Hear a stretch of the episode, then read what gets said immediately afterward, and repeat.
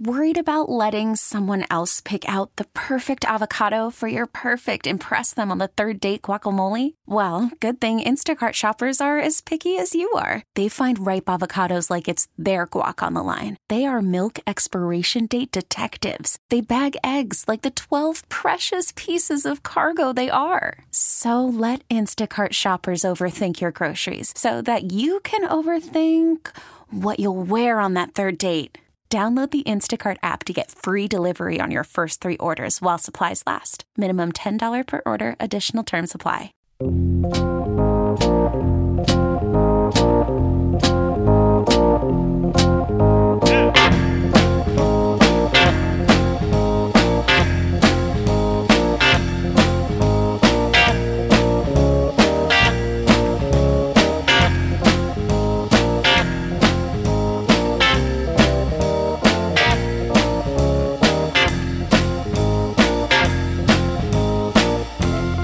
Says this hasn't been a fun day already? Ay, ay, ay, ay, ay. Hmm. Well, good morning, everybody. Believe me, you don't even want to know. I wouldn't know where to begin, and there really is no explanation. Well, that sums that up. Hopefully, you're doing well. On our program today, we should have very interesting time. Now, we're speaking to you as part of the I'm Listening presentation, which really is a national effort on the part of the Entercom radio stations, and of course, in New York, WFAN and WFAN FM, right at the top of the list of the Entercom radio station properties. And as part of this um, day, and part of the month of September. The focus is in the area of mental health awareness, suicide prevention, and I guess,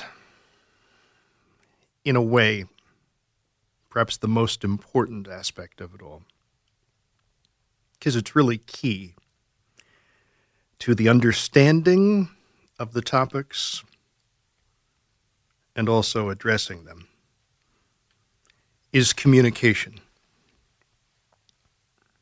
So I was just thinking about this, um, preparing for this first hour. In the seven o'clock hour, we'll hopefully be shifting over to the uh, national broadcast that is of I'm Listening, which features artists, um, entertainers, uh, some folks with the from the medical perspective, from the American Foundation for Suicide Prevention, and in the first hour of our discussion. Now we were scheduled to be speaking with um, a guest who had spoken with us really a number of years back on this program. We once had a very interesting discussion uh, with her in studio. I'm hoping that she's still going to be able to join us in this hour. She hasn't arrived just yet. Uh, Dr. Debbie Moore is she's actually a former lieutenant in the New York City Police Department. She retired from the department and she's involved now working as an educator, a clinician, and a researcher. And uh, she, in her work, works with members of law enforcement, appropriately enough, in trying to help them deal with stress. Now, just a couple of days ago, some of you, like me, were listening to Boomer and Gio on Friday morning when the police commissioner, James O'Neill, stopped by WFAN and had a pretty intense chats with them about exactly what this means in the department in terms of introducing even the idea of help to people who their job is really in the public's mind to protect others. And what that all means, what that entails, the kind of outreach that there is. And he was addressing or starting to address some aspects of what has become a crisis in terms of suicides that have taken place among members of the department and some efforts to try to curb that. What I think we will do, since we have some time in this uh, first hour here, I wanted to um, be able to open our phones up here. Now, you know, you say the topic suicide, and it's very rare that there is no reaction to the topic. Many people will wince. It's one of those topics where I like to say the reaction often is, even if you're not looking at the person, what I would call a look down.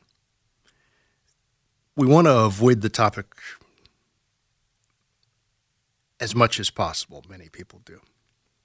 My question today, I'm serious in putting this question out to folks who are listening to us right now. How do we get past that? How do we get people to open up? How do we get people to be concerned about their mental health and the mental health of others? I think this is a very valid question. We're losing far too many people. I mean, one life lost is too many. But you think of the numbers of people, whether it's police officers, veterans, teenagers, senior citizens taking their own lives.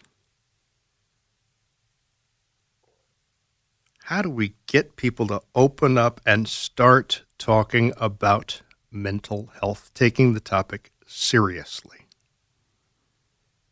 And when there's an issue, actually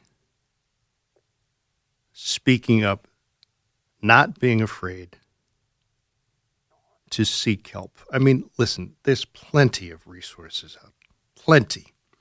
There's a national suicide prevention lifeline at 800 273 8255. Everybody should have that number jotted down someplace 800 273 8255.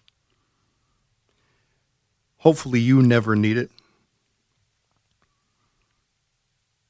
but it could be a resource you could share with somebody who someday might. And you could be there to be a lifeline for that person. Wouldn't that be a wonderful experience? All right, you want to join the discussion here at the fan? I think that's not a bad idea here. 877 337 6666 is our number. I know it's. Uh, eh, kind of a, a, a, touchy topic for a lot of people, but I, I'm really curious about where the folks who are listening to us are going to take us in this uh, discussion because I think we have such a wonderful opportunity at this time in this country to start to change the way in which people look at this topic of mental health in terms of its impact, in terms of the resources that there are that are available, and not just something where we label someone and expect that to quote unquote solve the situation or make the issue go away. 877 337 6666, our number. We're speaking as part of I'm Listening. It's a national effort on the part of Entercom radio stations. Of course, WFAN is a very proud member of the Entercom radio family. The national radio, radio broadcast is along from 7 to 8 this morning on WFAN. We're going to start things off, and I'll tell you what, let's jump on the phones now. Uh, first up in uh, Little Ferry, New Jersey is Bob. Bob, good morning. Welcome to the fan. Good morning, Bob. Bob, uh, can you repeat that telephone number again, uh, the 800 number? The one for the Suicide Prevention Lifeline Right. is 800 273 8255. I agree with you. I think it's a great idea for everybody to shove that number, if you got that number, wrote it down, put it in your wallet, because it, it answers a question immediately that you put out on the table is what can you do when you notice something where you think somebody might need help?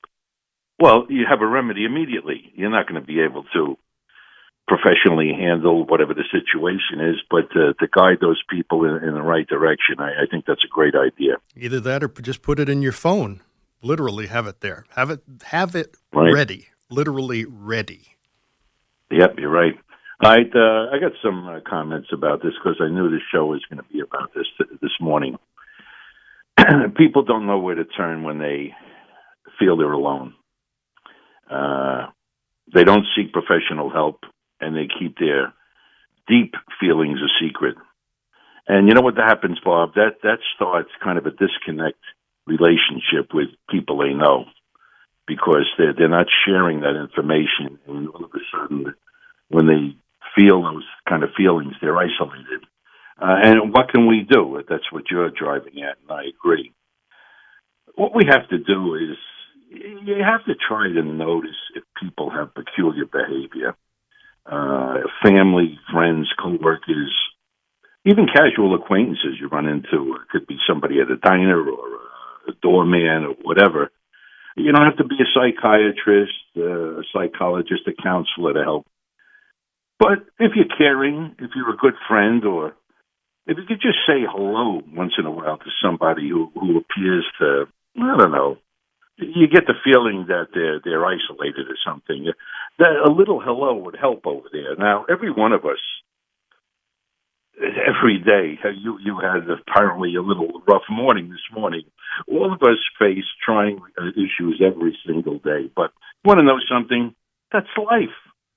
Every one of us do that every day, and you deal with the, the deal uh, with the issues, and uh, you deal with them the best way you can. And you continue on.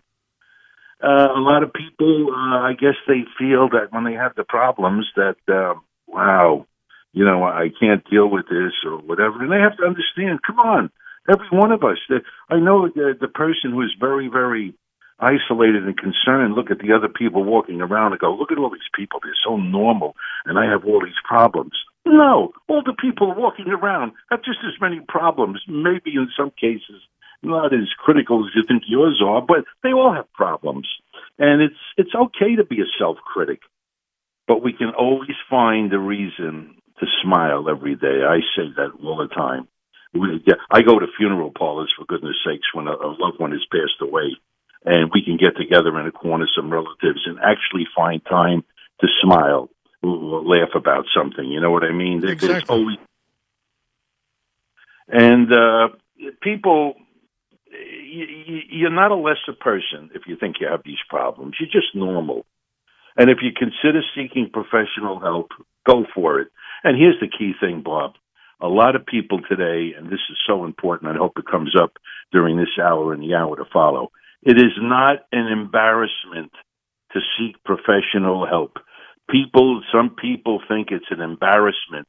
And oh my God, if my friends ever find out that I went to see a psychiatrist or I seek professional help because I think there's something wrong with me, oh my God, I, I won't be able to face that. No, come on.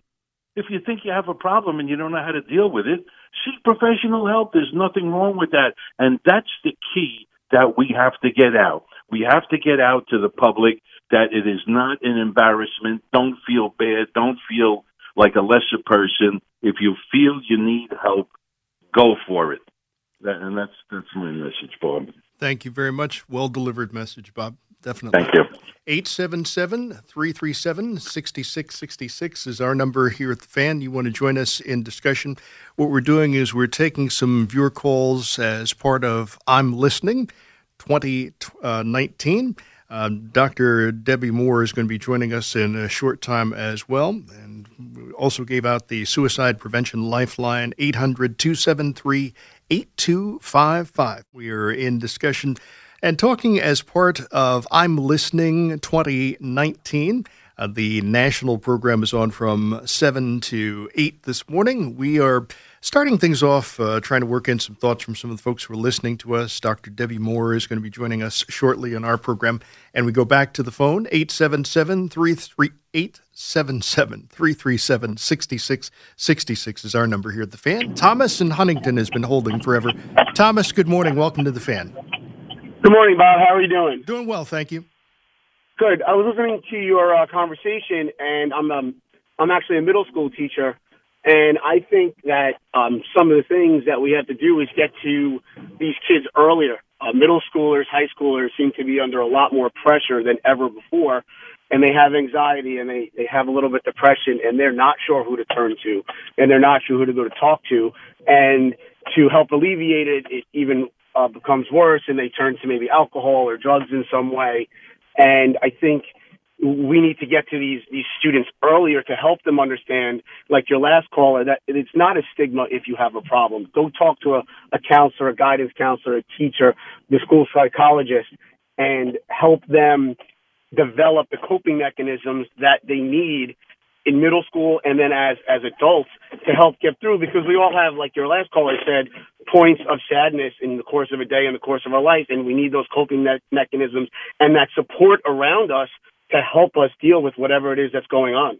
Well should those resources and, and in the case of the district where you're teaching are the resources primarily available through the schools they are um, we actually just added a second school psychologist um, to have a second person in the building to help. Um, uh, most teachers uh, do have preliminary dealings to help with the students to understand, to help talk. And sometimes students, especially at, you know, when they're 11 and 12 years old, they just want a listening ear. And we forget, especially at that age, they might not have that at home. Uh, they might be going to school, getting home, parents aren't there. They're working till late at night. The kids are feeding themselves dinner. They're going to bed, and they don't see the, their parents that much, or they don't have an adult that they feel comfortable speaking to um, to tell them what's going on with themselves. Hmm. Very interesting. Thank you very much for your patience and your kindness and thoughts on the phone too. Take care now. You have a great day, Bob. Thank you. you. Thank you. All right, stay on the phone. We'll go next to Sean in Woodbridge, who's been holding for some time. Sean, good morning. Welcome to the fan. Hey, how you doing? Doing well, thank you. Um, yeah, I, I love that you guys are, uh, you know, talking about this topic. Um, I was a police officer for uh, seven years, and I've seen things that, you know, would make you cry mm-hmm. when you came home at night. Mm-hmm. And uh, you know, the heroin epidemic and everything else. And they try to say just leave it at work. Just leave it at work. But when you come home, you can't leave it at work. You know, the kids that you you know you pumped on their chests every day every single every single tour that we did, you know, there there would always you know there would always be something that would just make you come home and and you, you can't you can't forget it. Mm-hmm. You have dreams about it. You know, you have nightmares about it, and it ruins your you know, like it ruins your relationship with your family. You know what I mean? Mm-hmm. So you, you you do all that, and then you come home, and you can't you can't get rid of it. So how did you manage? Well, I started uh, I started drinking too much. Mm-hmm. I went to rehab. I, you know, like the last caller said, like I, uh, I seek help you know, I went, you know, I'm from New Jersey and I, I flew down to Florida. And, and let me tell you, there was so many New Jersey cops there that it, it, it was unbelievable. Hmm. People that I've actually, you know, had car accidents with and was on the scene on Route One. And dude, it's it's it's it's freaking hell. Mm-hmm. It's hell out there. It is. So what I'm trying to say is teachers, police officers, nurses, it goes it's a it's an unthankful job. They don't understand that we bear the burdens of the world. You get what I'm saying? I get exactly what you're saying. I'm hearing very, very clearly. When is We- it? When is it that you left the job? I left the job um, after seven and a half years, and I just recently left there. Um, I got out on a, uh, you know, you know, medical Mhm. um, condition. Right. Um, but we don't go out there like robots. We're we're not robots. We are people. We have feelings, and we bring it home with us, and then it bears it on our families. And that in itself can create a whole dynamic where the family members then have to deal with exactly They have how. to deal with. They have to deal with with me that just dealt with things that you can't even imagine in your head. hmm And I just try to put a smile on my face and I try to keep going. But then the time comes, it's just like, Jesus, like, what am I doing here? hmm And then, I mean, if you really want to go into it, I mean, then, you know, you'll lock up some guy that just robbed the liquor store and he'll be out in like two days. And, it's like, what are, what are we all doing this for? hmm What are we doing this for? I was supposed to make a difference, and then you feel like you're not making a difference. You know, you go through the academy, you have to shave your head every freaking night. You go through every single thing, and you don't even make a difference in the world. And then everybody bashes you. Mm.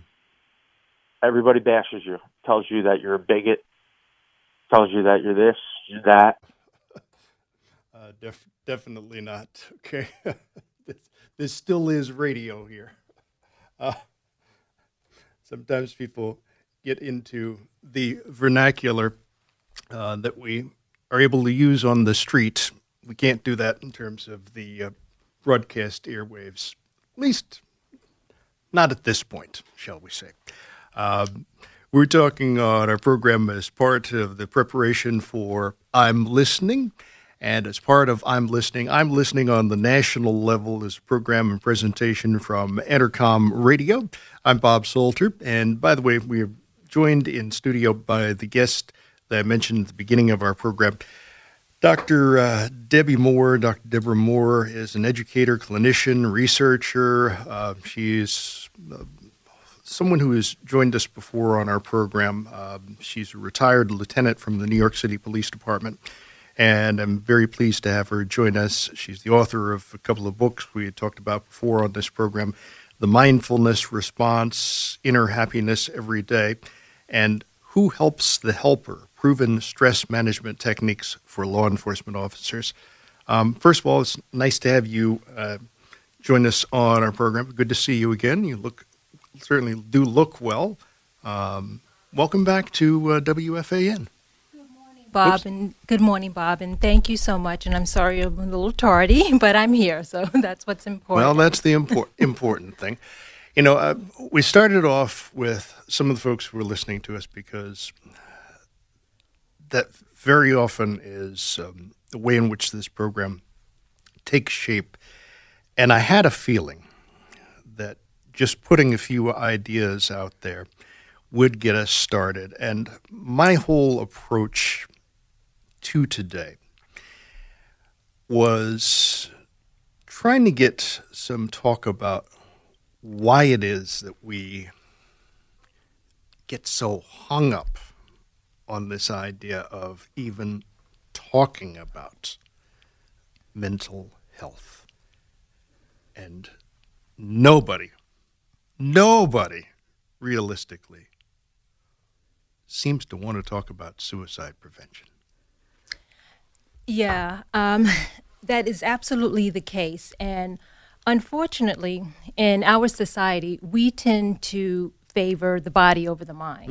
So, meaning if someone says they have an illness such as cancer, diabetes, um, that's more acceptable than someone saying they have a mental disorder such as schizoaffective, depression, or anxiety. So we tend to look at mental disorders still as something where, you know, quote unquote, you're crazy, which we know certainly that is absolutely not the case because there's a lot of people that are walking around with diagnosable mental disorders and you would never know that. So there's still that big stigma attached to saying, you know what, something's going on with me psychologically, as opposed to I have a physical ailment. But even getting someone to open up in that fashion, of course, that's only step one. Then step two is promoting awareness of the fact that there are resources. I mean, there's tons of resources available. And I've given out a couple times the National Suicide Prevention Lifeline, 800 273 8255. Mm-hmm. There's tons of resources available. You know, there's, there's this little thing called the smartphone, they, something else that's called, here's a shocker, the internet, okay? I mean, this, uh, we've got this information literally at our fingertips. Yeah.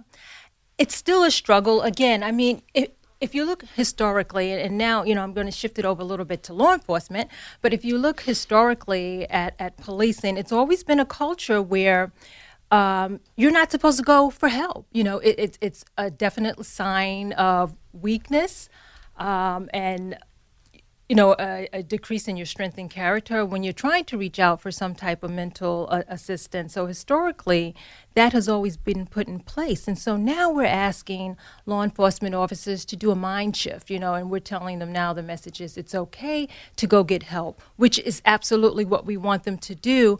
But I, I think the message has always been so clear that it's it's a sign of weakness when you do get help, but now we're trying to let them know it's okay. You do need to get this help. And I think a lot of um, the police department, they're doing a great job at promoting this message, but it's just not being well received by law enforcement officers at this point just because of the fact that it's been ingrained in them for such a long time, because we're talking historically, um, that this is a sign of weakness. But in fact, it's absolutely not a sign of weakness. It's actually a strength in character to recognize that, you know what, I do need assistance, and perhaps there is somebody that I should talk to. And I think you're 100% right with all the. Um, things I call them at our fingertips. It's so easy to try to access these resources, but still, you know, somewhere ingrained in the brain, it's it's I don't know, am I doing the right thing, or, or you know, who's going to find this out? Or, you know, does this mean I'm weak? Well, you know that, that's that's an interesting point because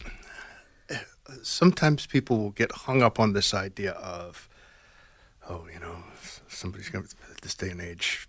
Um, what if a neighbor finds this? What if, or you know, somebody else on the job finds out? Listen, there's resources, there's ways of doing things anonymously. And that should not be an excuse. I absolutely agree. I mean, you can go and you can, uh, there's definitely confidential ways of getting help. But again, I think, and, and I have to bring it back to the history of policing, the whole culture of policing, it's still kind of hard to tell somebody or for somebody to even recognize that they may need help, that something may seemingly appear out of their control.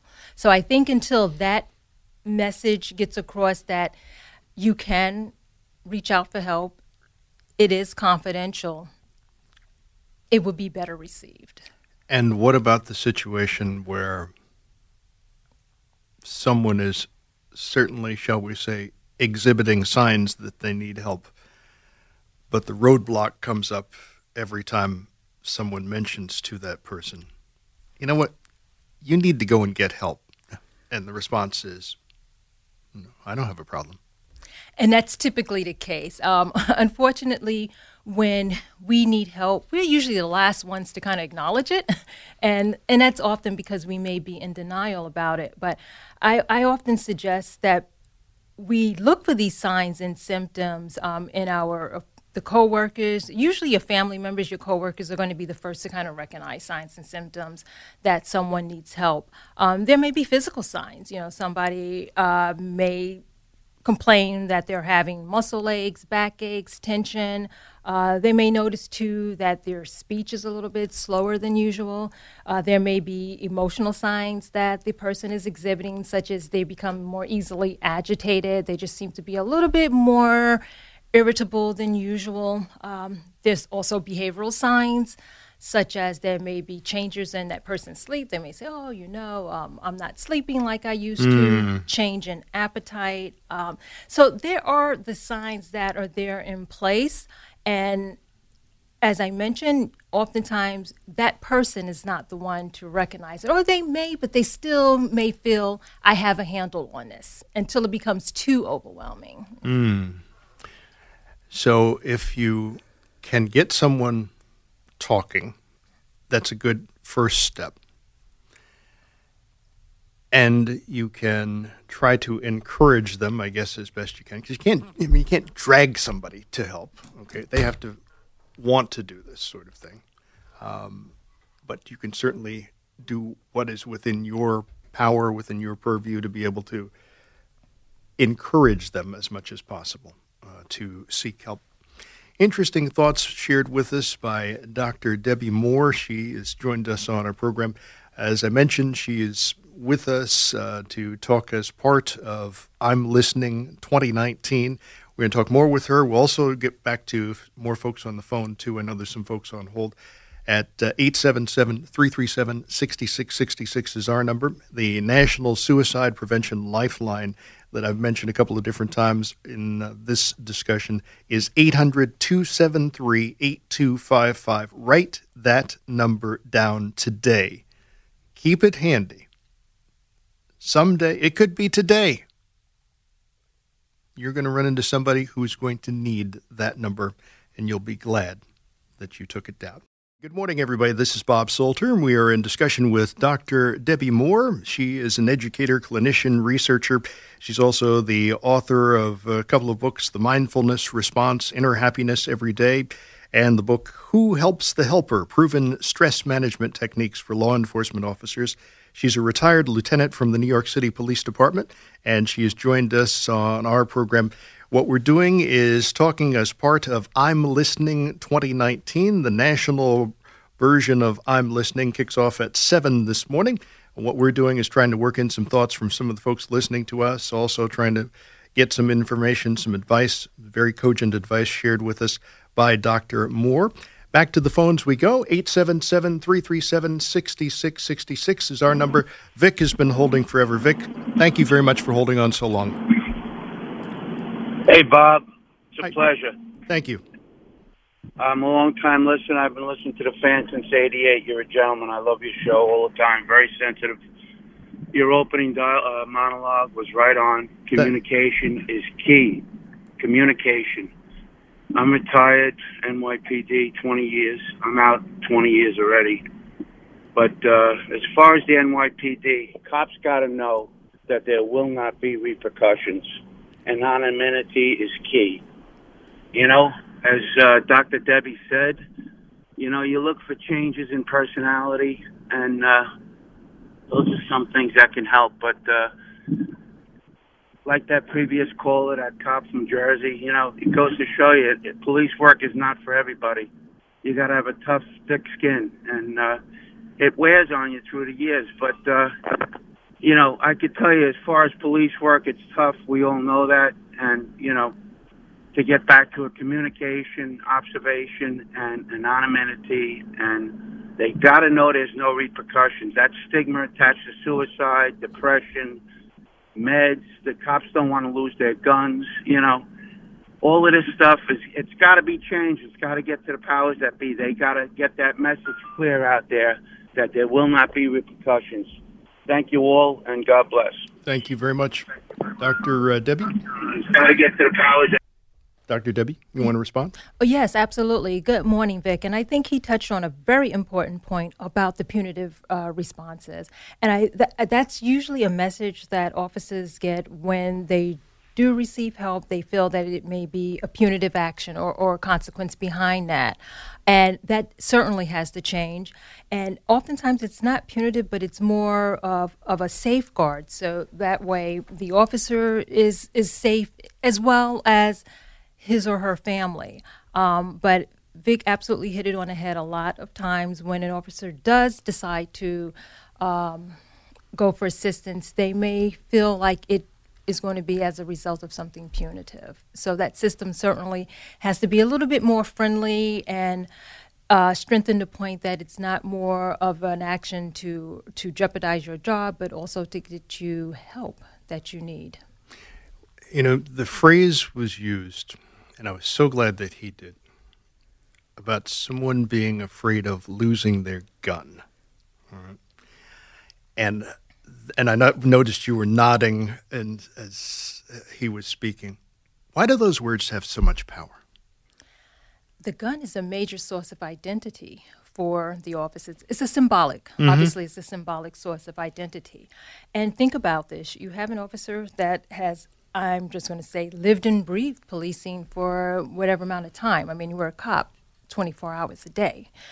So now you're stripping part of that identity away from him or her. Mm-hmm.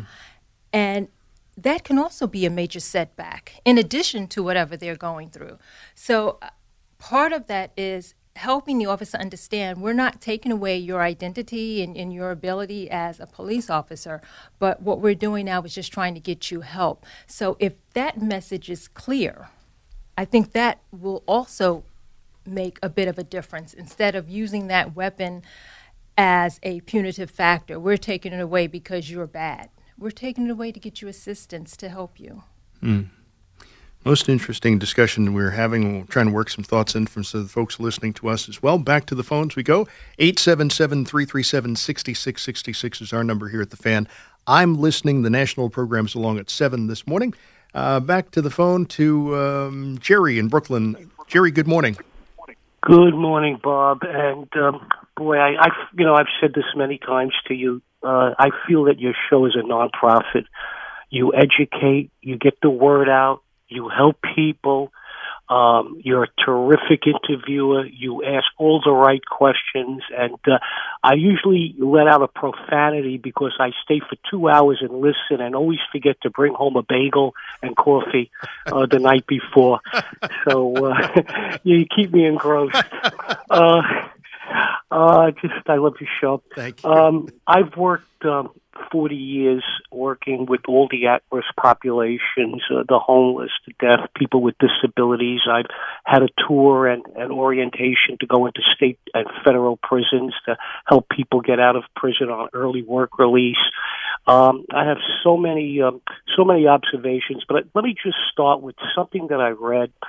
I read that we have 79 organs in our body, five of them essential to life. And I thought that to myself, 78 of those organs always get the sympathy and the love they need. And I, I realized that for all of our organs to do everything that they're supposed to do every day, every week, every year, I've been blessed to be living at 70 years old. But there's one organ I thought about that doesn't always get the love, and and that's the brain and and I think the stigma from what I've encountered working um, with people uh, with disabilities, and I always tell people, please put the person before the disability, um, which leads me into the stigma. And over the years, I've tried to, and I've worked in education and employment. I am not a psychiatrist. I am not a therapist. I am not a social worker. I stay in my lane. I never try to pretend to be some someone that I'm not.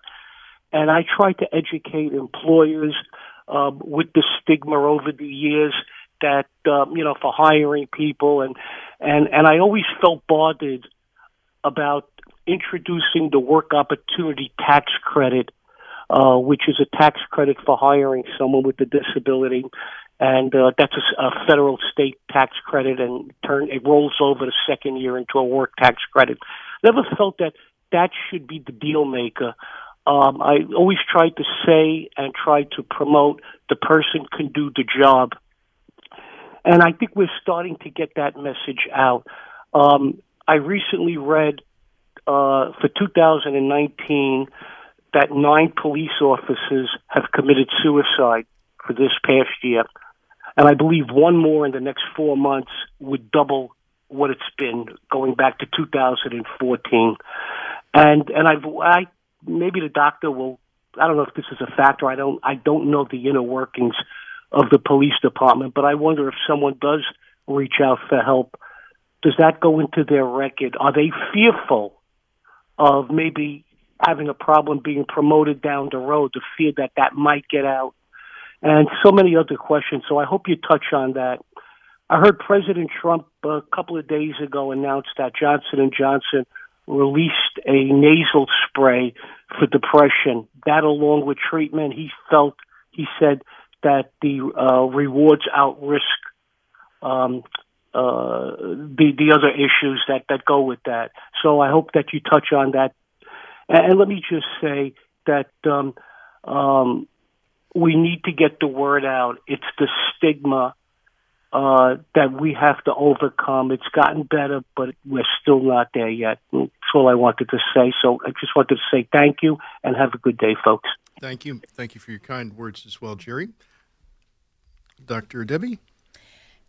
Yeah. Um, again, with the whole idea of reaching out for help, sometimes it can be viewed as what's going to happen next. Will this go in my department file? Um, how is this going to jeopardize my future um, potential for a promotion or to go to a different assignment? So that's often something that uh, actually I think that is usually the forefront in an officer's head when they do make a decision that they are going to go to reach out to for some type of assistance. But as I mentioned, oftentimes it's not in a punitive sense. The idea is to get help, but there is that element of who's going to know, mm-hmm. who's going to find out, and how will this hurt me? And it's actually a, a very real thing to consider you know who's going to find out that i'm taking this antidepressant or that i have anxiety? I mean so these are, are real struggles that an officer has to think about before they tend to come forward. And for this reason sometimes people tend to go outside and use external resources in order to uh, receive the help that they need. Mm most interesting discussion we are having on our program on the fan this morning as part of I'm Listening 2019. Um, whether you're joining us on WFAN, WFAN FM, or those of you who join us on radio.com. By the way, if you're on that radio.com app, make sure you favorite WFAN. Um, let's go back to the phones. 877 337 6666 is our number, and we'll go to Paul in Cranford, New Jersey, who's been holding forever. Thanks for holding on so long, Paul. Welcome to the fan. No problem. It's uh, great listening to you guys. Um, I think I bring an interesting perspective to the topic. Um, I'm 61 years old. I'm going to be 62 in a couple of weeks. Um, Early happy birthday. Di- thank you. I was diagnosed as uh, being bipolar when I was 26, and uh, I've been dealing with that now for 36 years. And um, I think I've been hospitalized three times. Uh, I've been on, you know, a lot of different drugs, and uh, I've been very, very lucky. I have wonderful. I have an incredible support structure. My wife, my children, my friends have been uh, just really fantastic in supporting me throughout all this. Um, but on the work front, it's been very, very different. Um, the stigma of mental illness, and I'm in sales.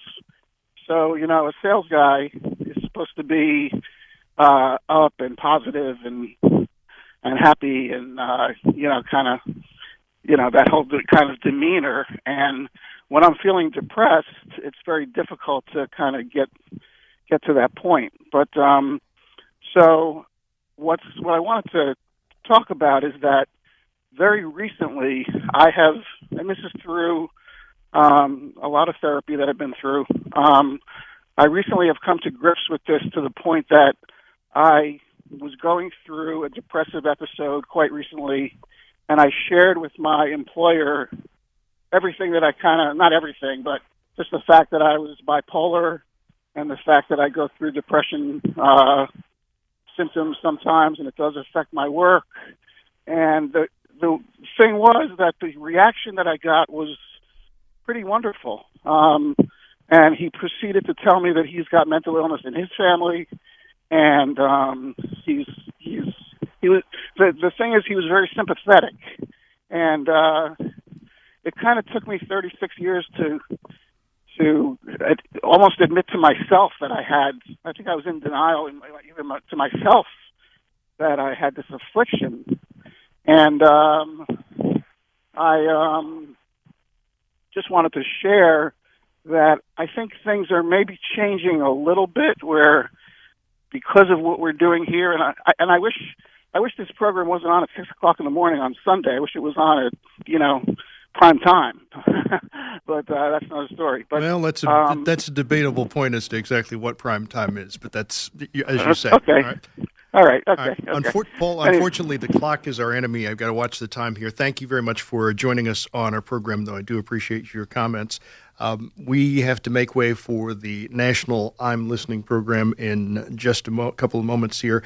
You'll be able to follow along at imlistening.org. There's a lot of information on uh, that site uh, available to you as well. National Suicide Prevention Lifeline, 800 273 8255.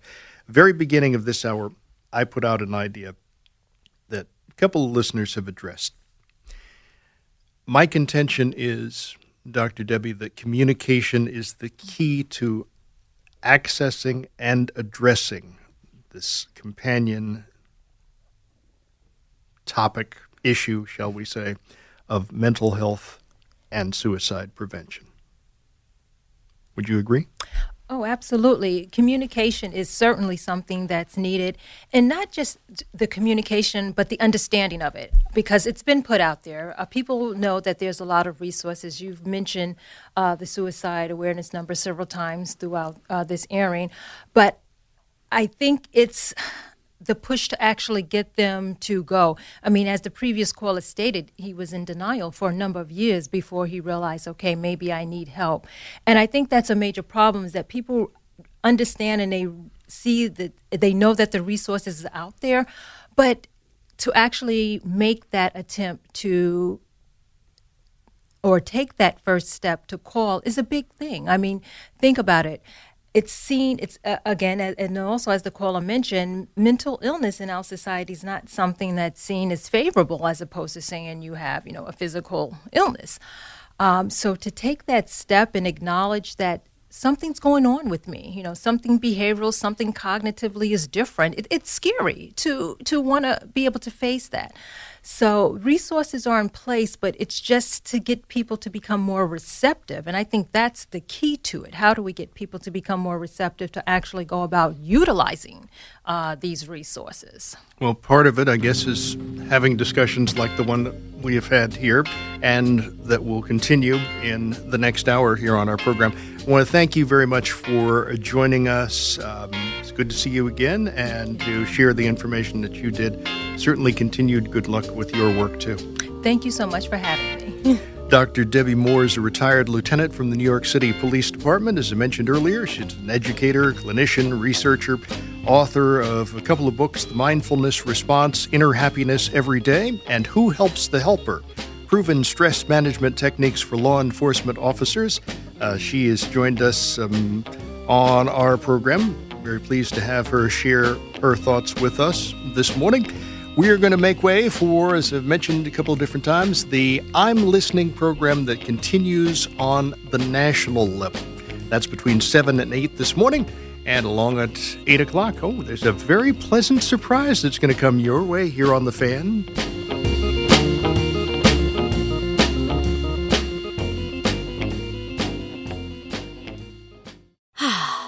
Spring is a time of renewal, so why not refresh your home with a little help from Blinds.com? We make getting custom window treatments a minor project with major impact. Choose from premium blinds, shades, and shutters. We even have options for your patio, too. Blinds.com invented a better way to shop for custom window treatments. There's no pushy salespeople in your home or inflated showroom prices. Our design experts can help you find the perfect window treatments on your schedule. We'll even send free samples directly to you. Plus, we can handle the measuring and installation for you. Unlimited window treatments installed for just one low cost. And with Blinds.com, you'll always get transparent pricing, no hidden fees. Our free shipping and 100% satisfaction guarantee can put the spring back into your step and into your home, too.